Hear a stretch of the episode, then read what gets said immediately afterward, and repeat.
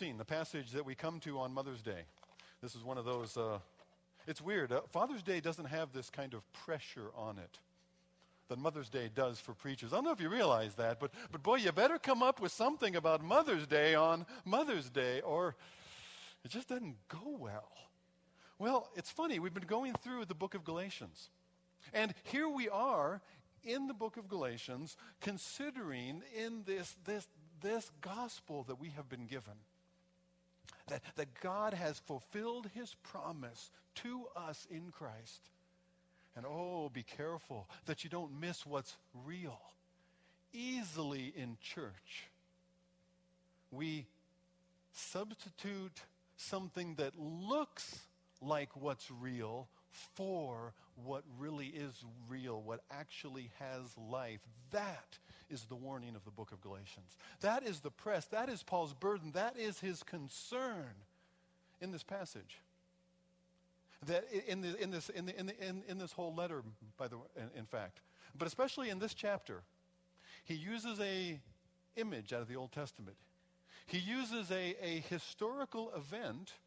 He tells that story because that story, he says, that illustrates something that you need to know about your walk with Jesus Christ as Savior. That it is what's real, that it has life, that it's not just a flat, two dimensional caricature of what the Christian life is supposed to be.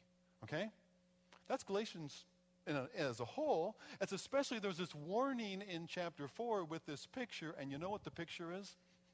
It's a tale of two mothers. And I said, whew, I'm off the hook. That's wonderful. This tale of two mothers poses the question who's your mama? I love it. Who's your mama? Who's your mother? What legacy, what mother's legacy will you live in? And then for moms, and really for all of us as a church family, what legacy of life will we lay down so that others can walk in it? That's what's before us in the book of Galatians in chapter 4. So while you turn there, I want to start actually at the end of the chapter. I want to start with a story. I want to start with the tale of two mothers. You pick it up around about uh, verse 21 in Galatians chapter 4. If, you're, if you brought your own Bible, you'll find it in Galatians chapter 4. If you're using one of the Pew Bibles this morning, that's on page 825. He says, You who want to be under the law. Okay, you think you're going to serve Jesus Christ, you're going to walk with him by keeping the law, all right? Well, you who think that way, don't you know what the law says? It says, let me tell you a story. This is the story. There were two women. Two women. Abraham had two sons by two different women. It wasn't supposed to be that way, but it was. Abraham had two sons.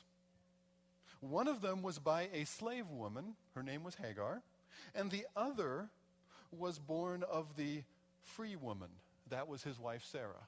Hagar was a slave, Sarah was not. Sarah was free. Okay. Now his son by the slave woman was born in the ordinary way as a, as a man fathers a son.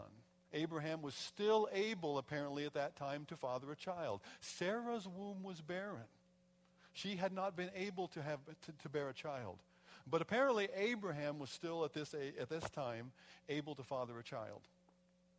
So that son, Ishmael, born to Hagar, the, the servant of Sarah, because Sarah couldn't have a son. God had promised, I'm going to give you a son, I'm going to give you a descendant, and yet no descendant comes. And after 10 years of trying, Sarah comes up with the idea here take my handmaiden, and as the culture of the day, this was actually practiced, she will bear children in my name. She will bear a child for me as my child. So Abraham says, Well, okay. So Mama said, I guess that's what we're going to do. Still paying for that choice, by the way. Conflict that continues in the Middle East today is the conflict between the sons of Ishmael and the sons of Isaac. All right, so Hagar has a son. His name is Ishmael. The son by the slave woman was born in the ordinary way, but his son, Abraham's son by the free woman, was born as a result of God's promise. It was 15 years later. Abraham's about 100 years old. Abraham is past the time of being able to father a child. He's 100 years old. Are there any doubts here in the room this morning? Uh, the, uh, the, and hope in hope against hope, it says Abraham believed. Abraham believed God's promise when there didn't seem to be any reason to keep believing God's promise. And yet Abraham believed it.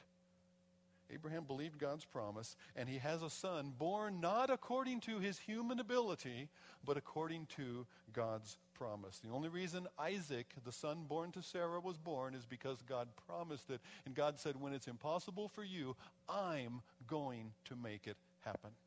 I will do for you what you cannot do for yourself. That's God's promise. All right. So we have two sons. Tale of two sons born to two mothers. These things are taken figuratively. This is a picture for us, he says. The women represent two covenants. One is the covenant from Mount Sinai and bears children who are to be slaves. There's Mount Sinai. There's, that's the mountain where the law was given to Moses. And children, as a result of that, are slaves. They're in bondage to that law. That's Hagar. Now, Hagar stands for Mount Sinai in Arabia and corresponds to the present city of Jerusalem, still bound in that same law. So, those who would come from Jerusalem and go to these, these towns in Galatia and tell those new Christians there, hey, by the way, you still have to keep the law, you know, they were bringing that bondage and putting it back upon them. Okay? He goes on, there's a contrast. It's a tale of two mothers. Now, that, that, the, the Hagar stands for Mount Sinai. In Arabia corresponds to present day Jerusalem because she is in slavery along with her children. But the Jerusalem that is above is free, and she is our mother. It is written. He, he now picks up from Isaiah chapter 40 or, or 54. Be glad, O barren woman who bears no children. Break forth and cry aloud, you who, will ha- who have had no labor pains, because more are the children of the desolate woman than her who has a husband. That, that Isaiah, that Isaiah prophecy, so many years later, a thousand years later perhaps, is now picturing again in a broader sense exactly what happened with Sarah and Hagar. Sarah was, was um, first of all, she has no, she's not able to bear a son. And then it's rubbed in her face by her handmaiden when she has, is able to have Sarah's son that Sarah could not have. It wasn't Abraham's problem, you see. It was Sarah's problem. She's barren. She's fruitless. She cannot have a child. And, it, and, and, and, the scripture says back in Genesis that Hagar began to look at her, at her, at Sarah differently after that. She looked down on her after that.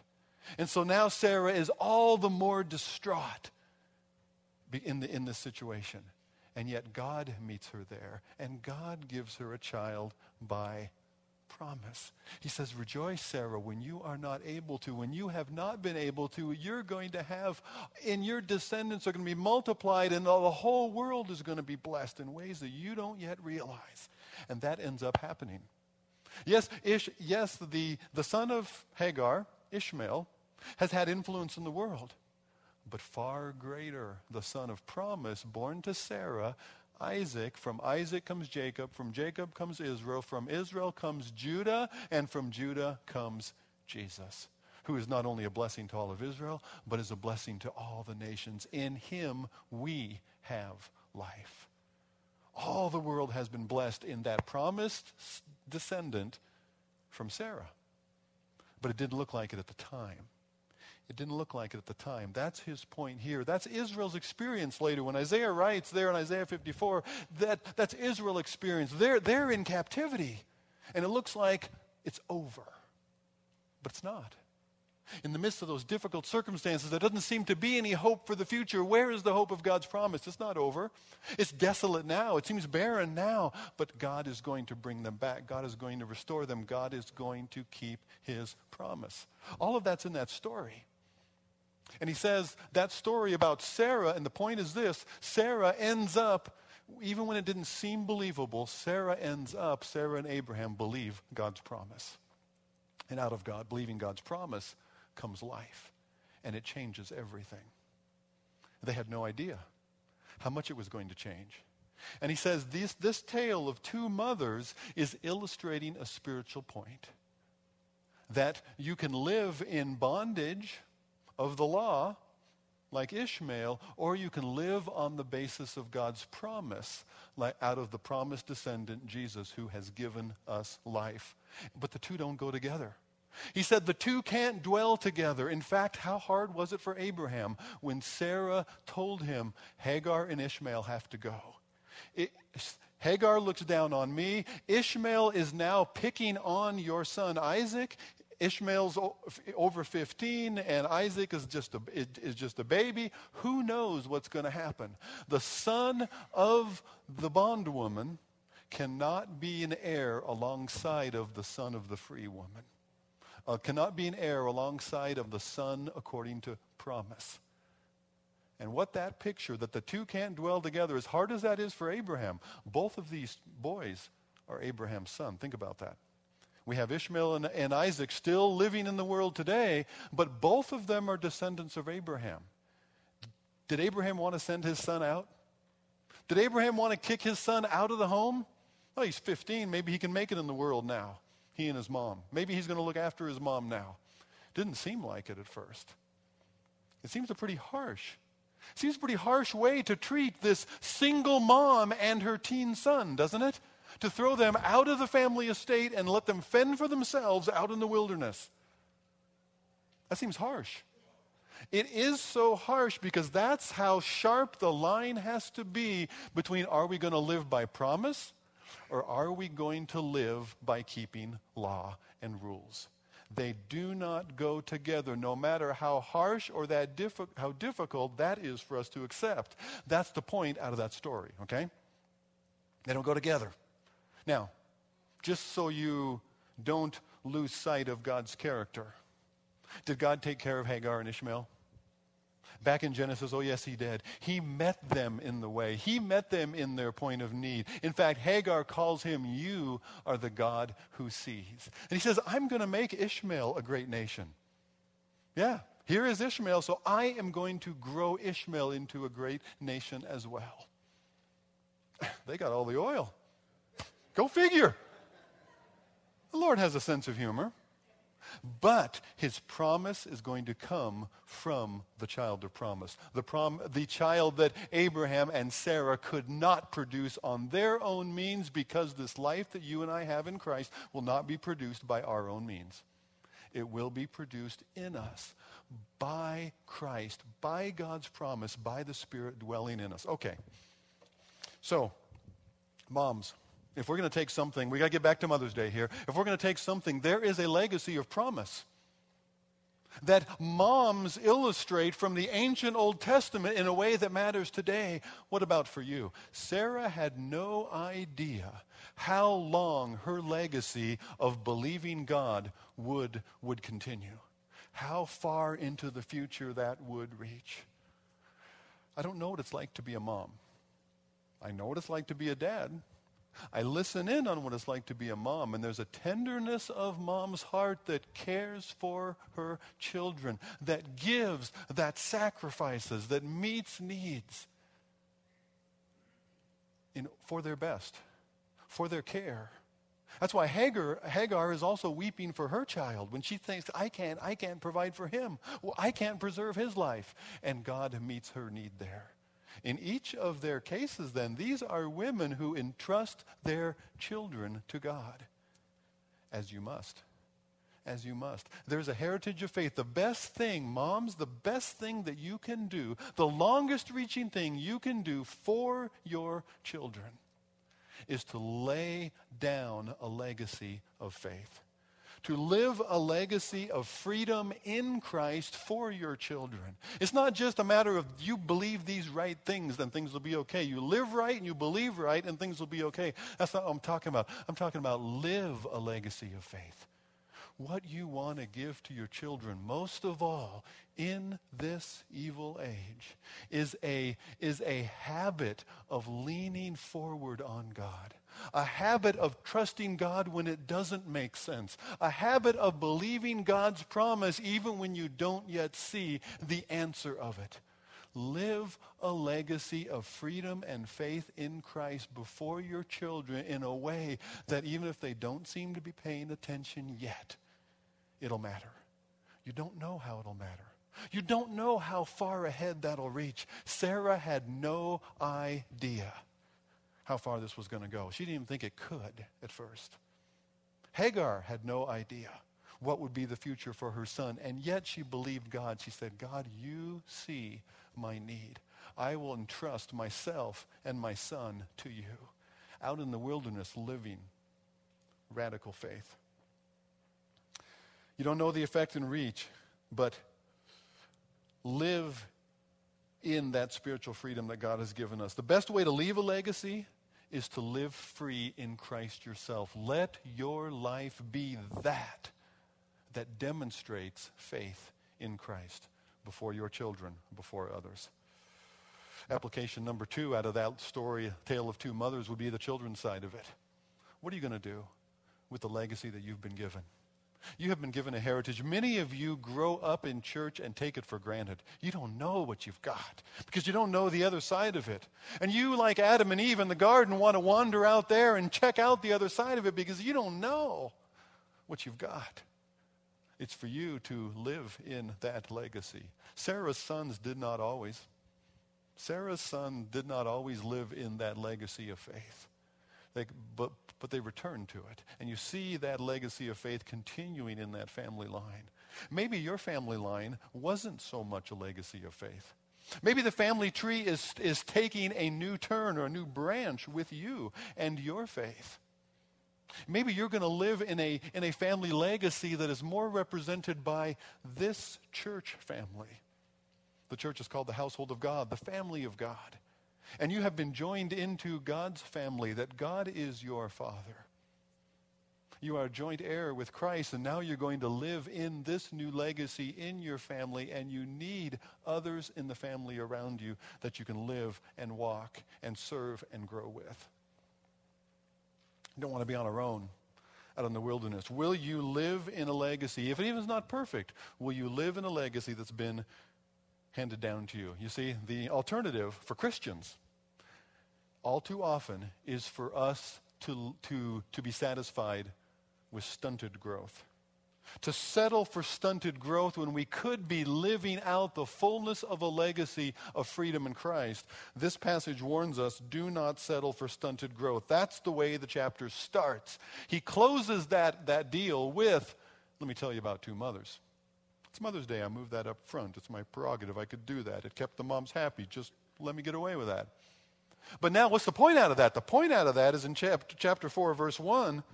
What I'm saying is, as long as you're an heir, as long as the heir is a child, as long as you stay childlike, you're going to be a whole lot like a servant. Children don't have a lot of rights in the sense of they can do whatever they please. No, they do what mama says, right? Till the, yeah, there it is. There's one mama telling it like it is. Absolutely. Amen. Preach it. But as they grow up, as they grow up, sorry, moms, you lose some of that, don't you? like it or not, you lose some of that. What you want to replace, you don't want them always living according to what mama says or what their dad says. You want them living according to what the Lord says, whether you like it or not. Will there be times when the Lord puts a call on your son or your daughter's life that is not the kind of thing you were hoping for? You were hoping they would stay close. You, would, you were hoping they would live just down the street. And there they would raise up the kids, your grandkids, and they would all play together, and you would get to babysit on the days that you wanted to, and not on the days when you didn't. And it was all going to be wonderful. And then, like our family, they took the grandkids away to Africa. And you were thinking, what are they doing? Only what God said. Are you, are you laying out a, a, pattern already that you would encourage them to do whatever it is the Lord says, no matter the cost? That as a child, while they're listening to you, while they listen to you and they watch you from you, they are learning that I am going to follow the Lord, no matter the, the, no matter the cost, no matter what cross. Don't settle for stunted growth. A child's no different from a slave. Don't settle for that. First three verses. The basics, the basics that we learn in life, the basics that we, we attune to, that we also, also end up following spiritually. Look at, look at verse 3. When we were children, we were in slavery. We were in bondage under the basic principles of the world. Basic principles that Christ has set us free from. Verse 4 But when the time had fully come, God sent his Son, born of a woman, born under the law, to redeem those who are under the law, that we might receive the full rights as sons, that we might grow up, that we might live by faith, not by law, that we might live in freedom, not in bondage, that we might live in a fullness of life that is real, not in a flat two dimensional caricature of what we think Christianity is supposed to look like. No, no, we're going to live in the fullness of that life that we have in Christ by the power of His Spirit, not according to basic principles. What is that basic principles? The basic principles of the world rather than according to Christ. What's that look like? Well, even a child knows that. Even the child initially calls out, That's not fair. Things are supposed to go a certain way. I'm in the center of the universe, and things are supposed to revolve around me. And there are powers out there that I know that are greater than me. As for a child, they're called mom and dad. There are powers out there that are greater than me, but I will learn very quickly that those powers can be manipulated to get what I want. And we transfer the basic principles of the manipulation of power from parents to God. And God's like that all across the religions of the world. There is this spiritual power that can be manipulated based upon what I do and don't do. Sometimes it's very upfront and in your face. And whether it's animistic Africa, whether it's, it's neat and tidy Christianity, if we do certain things, we can manipulate God into doing certain things. You know, the Israelites thought like this. The Israelites thought there's no way God is going to hold us accountable. There's no way God's going to send other nations in and overrun Jerusalem because God's temple is here. As long as we keep the temple, as long as we keep the doors open, as long as we keep bringing sacrifices, as pitiful as they are, as long as we keep going through the motions and filling the squares, God's going to have to keep his deal. God says, no, no, no, no. I am not manipulated. There's an Old Testament story about, uh, uh, about a prophet named Balaam and his donkey. Sometimes the donkey was smarter than Balaam. It's, it's in the book of Numbers, about chapter 24, if you want to read it at some point. But, but one of the interesting elements of that is Balaam, although he wants to please the king of Moab and pronounce a curse over God's people, he wants to do that, but God will not let him. So this king of Moab named this king of Moab named Balak, Balak and Balaam, they're easily confused. The king of Moab named Balak, he, he says, Hey, come over here and I want you to pronounce a curse. Balaam comes along, he pronounces a blessing because that's what God told him to say. So Balak says, Huh, it's not what I wanted you to do. But tell you what, you come over here, and maybe if we come over here, change the location, maybe from over here you can pronounce a curse. Can't do it that. Well, maybe if we change things, maybe come over here and try. And he figures if we get the wrong right place, if we go through the right motion, we can get God to do what we want. This manipulation of spiritual powers. Easily, easily as Christians, we do that too, don't we? If we do the right things, God will bless. And when it doesn't happen, the blessing, according to what we had imagined, like the little child, we cry out, God, that's not fair. That's not fair. I did this, I did this, I thought I was doing the things that you said, so why didn't it go the way that I wanted? Basic principles. We're freed from that. We're freed out of the basic principles of cause and effect by a much greater cause who has come into the world. Jesus had a mother born fully into humanity. Born into humanity and born under bondage of the law, that he would grow up and as a man he would die. From infancy into maturity. And what maturity looked like was not how things were supposed to be for me. What maturity looked like spiritually in Jesus and in you and I is laying our lives down. That's why in the book of I think it's Peter. Peter says, says that um, confusing thing about how, how women will be sanctified through the bearing of children. And by bearing of children, it's referring to the whole raising up of children process. And, you know, that applies to all of us. whether it is your own baby and, and, and the pain of childbirth and the heartbreak of child rearing and the, and the expended energy of pouring yourself out, whether that's for your own children that you bear up or whether it's for others in life that you give yourself to, the principle is the same. Our sanctification, our growth, our spiritual development, our moving from children into spiritual maturity comes as we like Christ, give ourselves for others. And as our reading in 1 Thessalonians, that's a great spiritual analogy, isn't it? That's a great spiritual analogy. You see that. You see that lived out. You see that demonstrated.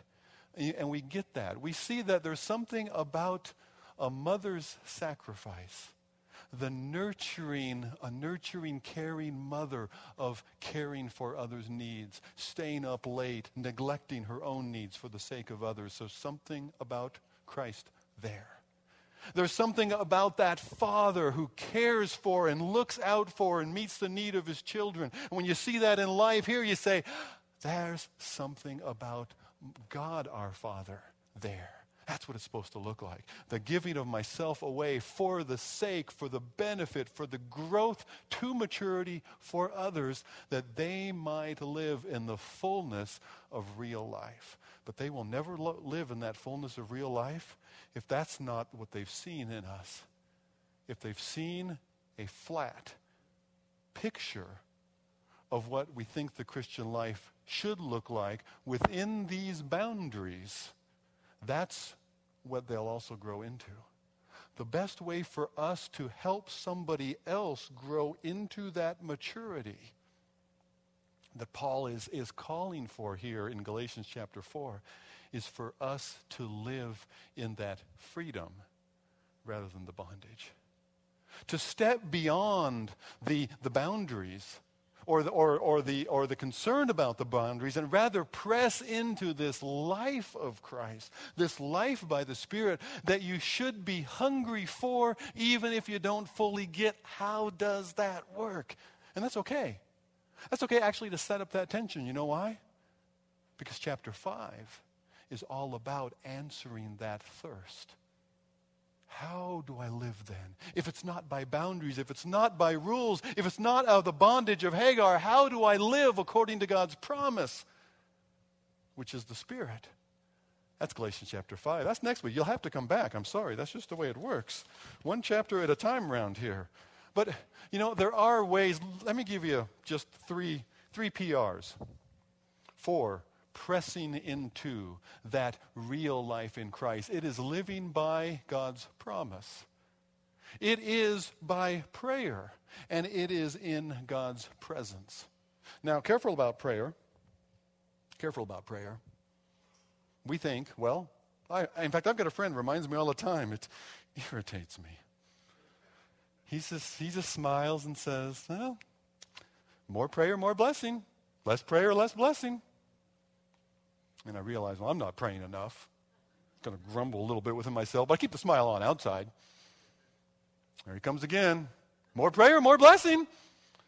And his life's looking so good, too. Everything is great. If only I prayed more like he did, I could have, uh, my life could be going better like he. Be careful. I have heard it said that prayer is powerful.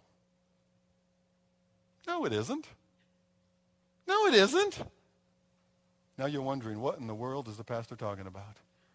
Prayer is not necessarily powerful.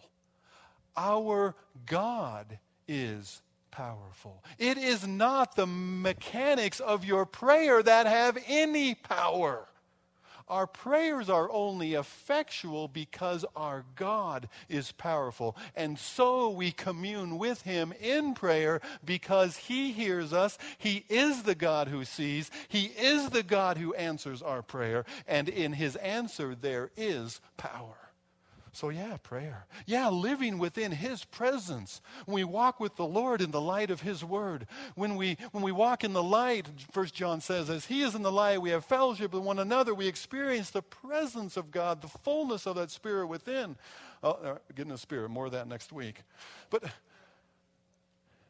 you get the sense of it, though? It is not, it's, it's not even the mechanics of what I will do in the Christian life, even prayer.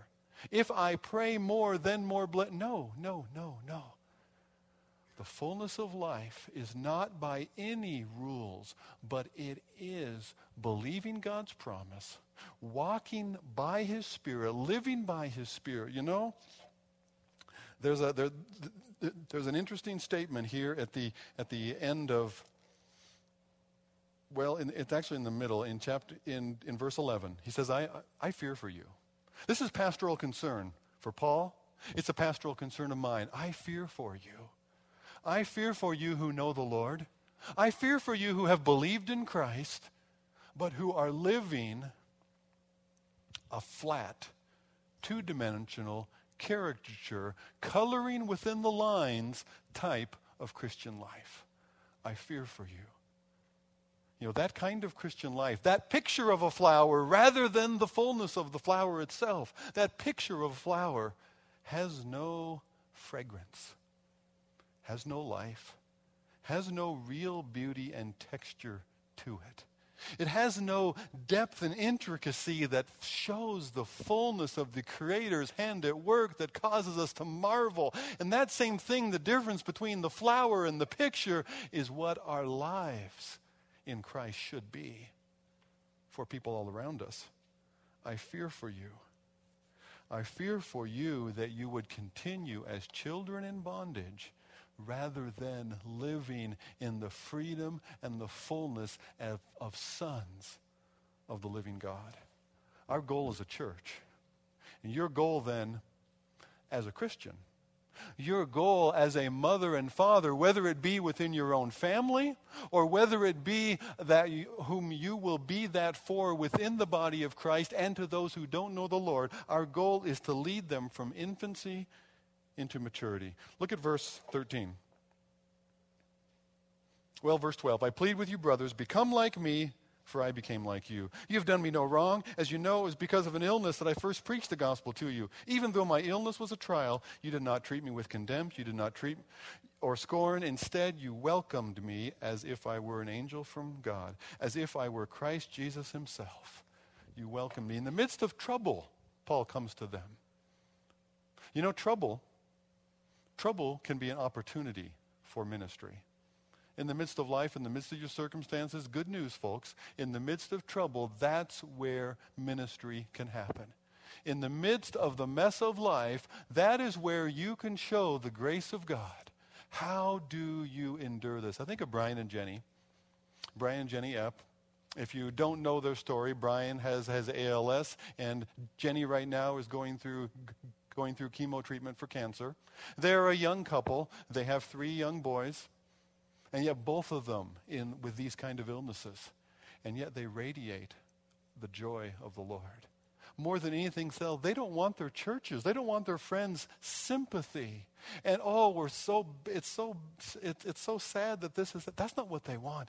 They want to see the Lord's hand at work. They want us as a church to remind them of, of the power and the greatness and the bigness of our God and what He is doing in the midst of the circumstances of life, no matter how it looks from our short-term limited perspective.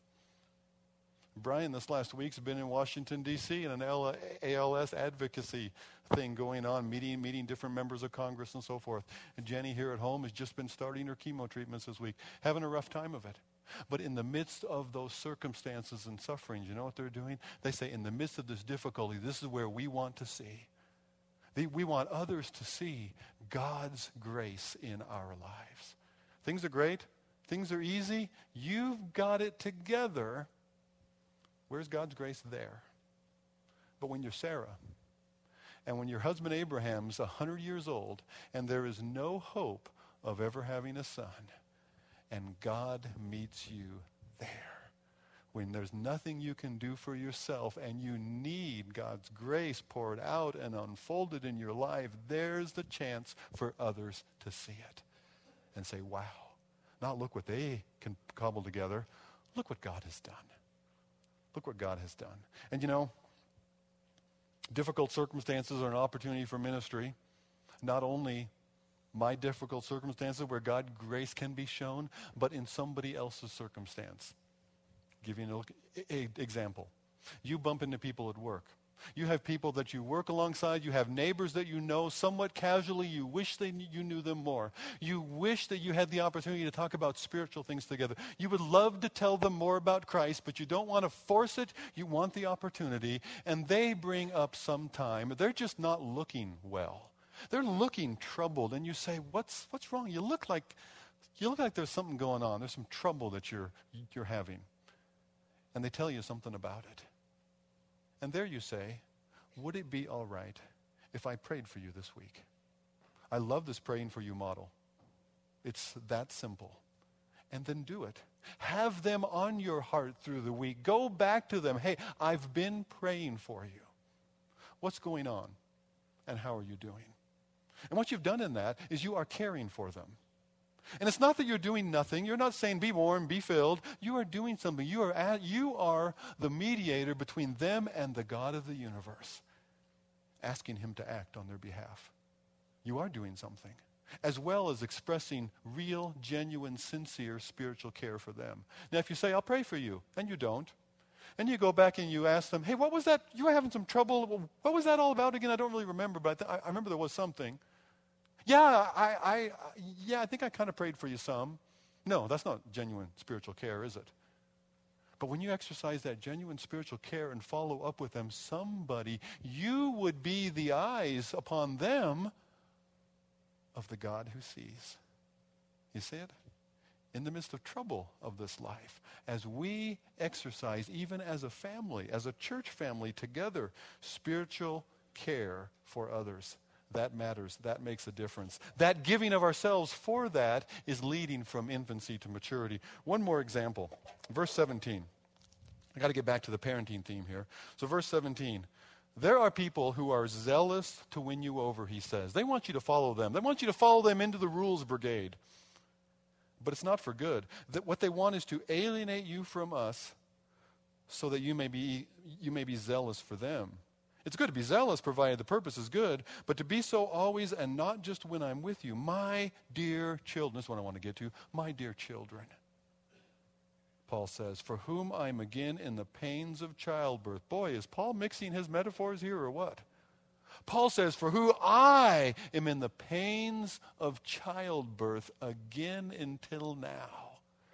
He's identifying with that pain and suffering of childbearing from birth into life and through life. Wait till they become teens. And then after that, and they're on their own, and they still wear you out emotionally because you care for them. Because your greatest, your greatest burden is for their blessing. And you have no control over it any longer it'll be based upon God's promise. And it drives us to our knees and it drives us into his presence. But we do that, that parenting model then for ministry. We do that as a church as well, don't we? It's illustrated in family and it's illustrated in church family. And I wanted to close by us practicing that as a church family. We had, I, I mentioned, we have, we have planned uh, two families doing child dedications today. And I'm going to invite them to come forward now. Kenny and Evie Ring, and uh, also Sheila Moore is going to be bringing, it's going to be bringing Emma. You're going to get Emma, okay? So Sheila's going to going to go and get Emma. So I see there there are Kenny and Evie. They'll come up first. What we do with a child dedication, we are actually it's a parent-child dedication, isn't it? These parents are dedicating themselves to raise this child as we've described here from God's word. They said, I'm going to raise, we're going to raise our children this way. And there's a role for us as a church that we make a commitment to them as parents. So I'm going to ask them to make a commitment in your presence today. And I'm going to ask you to stand and return a commitment back to them as a church family, all right? So this is this is Evie and Kenny Ring. And you've been here you've been here at Brush Prairie for how long? About a year and a half. About a year and a half. And this is Kaylin and Clara.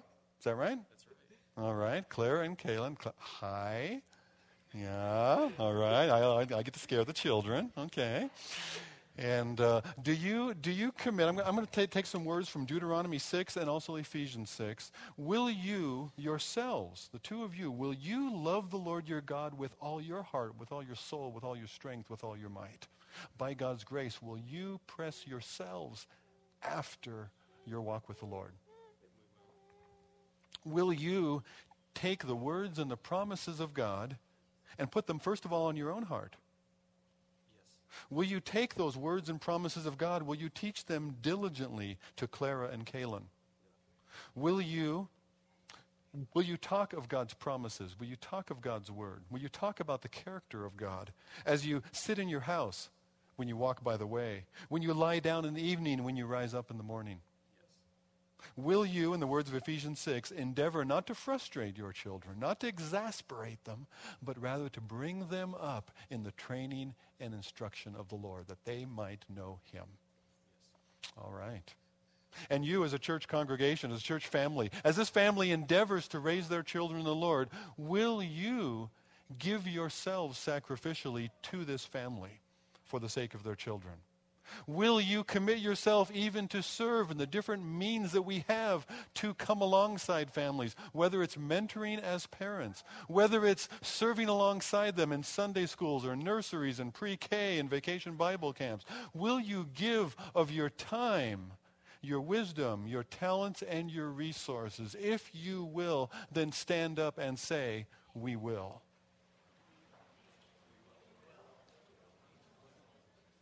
Then let us pray together. Let's pray first for Kaylin.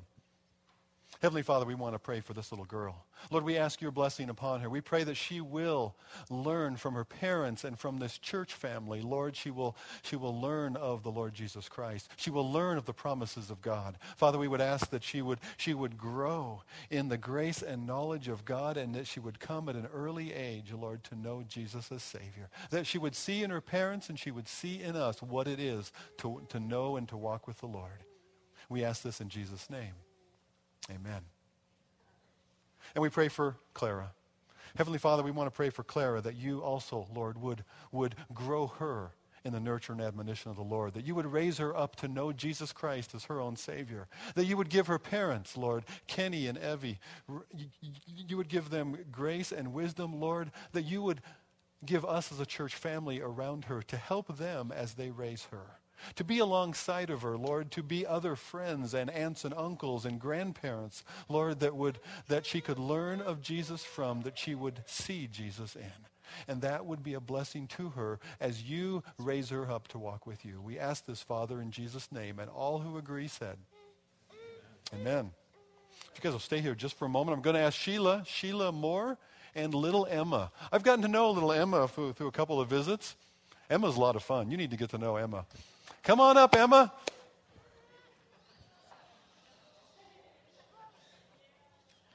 You people are scary. You see, that's the thing.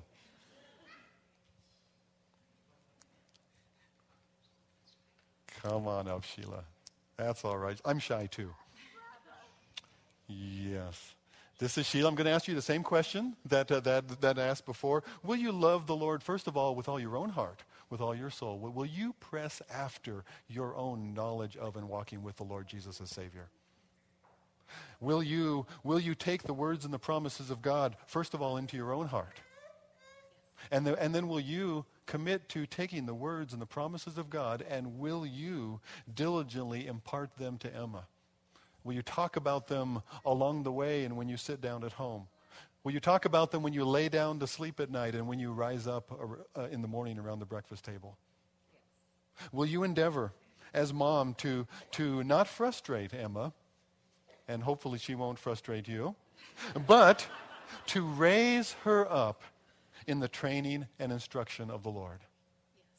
And again, will you, church family, will you commit to give yourselves your wisdom, your talent, your time, your treasure, your participation alongside Sheila to help her and to walk alongside her as she raises up this little girl? If you do, then say, I will. Then let us pray for Emma. Heavenly Father, we want to pray for Emma too. We want to ask your blessing upon her, Father. We want to pray that she too would know of Jesus Christ at an early age, but not merely to know him as Savior. Father, she would learn what it is to walk with him. Lord, that even in the midst of ministry here, that she would know what it is also not only to be served, but to serve. She would see from us and step into her own life, giving her life away for others. Father, we pray that you would show yourself to her, Lord, through her mom. You would show yourself to her, especially through your word. You would show yourself to her, Lord, even through this church family. We ask this together in Jesus' name. And all who agree said, Amen. All right, we have, we have a couple of gifts that we, it's a, it's a tradition here at the church, just in the way that we want to commit ourselves to wrapping ourselves around you as a church family. We have a blanket for you. It's okay. And as, as, you, as you seek to give the Word of God to her and grow her up knowing how great is our God, then this book will hopefully be help from us in doing that. And for you too as well. We've lost one. Yeah. Already? Church! okay. Well, for, for, for, both, for both girls then, this is just uh, our symbolic way of wrapping ourselves around you as a church family. She's pushing you away already, folks. I'm sorry about that. And again, uh, uh, uh, a book of children's Bible stories to share with the kids as you seek to grow them in knowing God. Very nice. All right. Let's pray.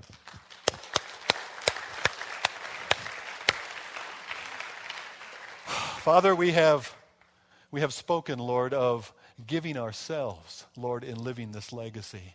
Father, it's as we give ourselves that there there we would even grow in knowing our Savior Himself, the one who came not to be served, but to serve, to give His life a ransom for many. Lord, if we have learned anything from our own moms, if we have learned anything about what parenting takes, Father, would you show us as well how to give ourselves away for others and there to live in the life of Christ for your glory? Father, as this offering is received now, even as we have this opportunity, whether in some way of serving or whether in, in out of the, the abundance that you have given us, Lord, as we give back now, Father, would you take these gifts? Offered freely, Lord, would you use them, Lord, for your glory and for, for, for ways by which we would minister to those around us who need Jesus? We pray it in Jesus' name. Amen.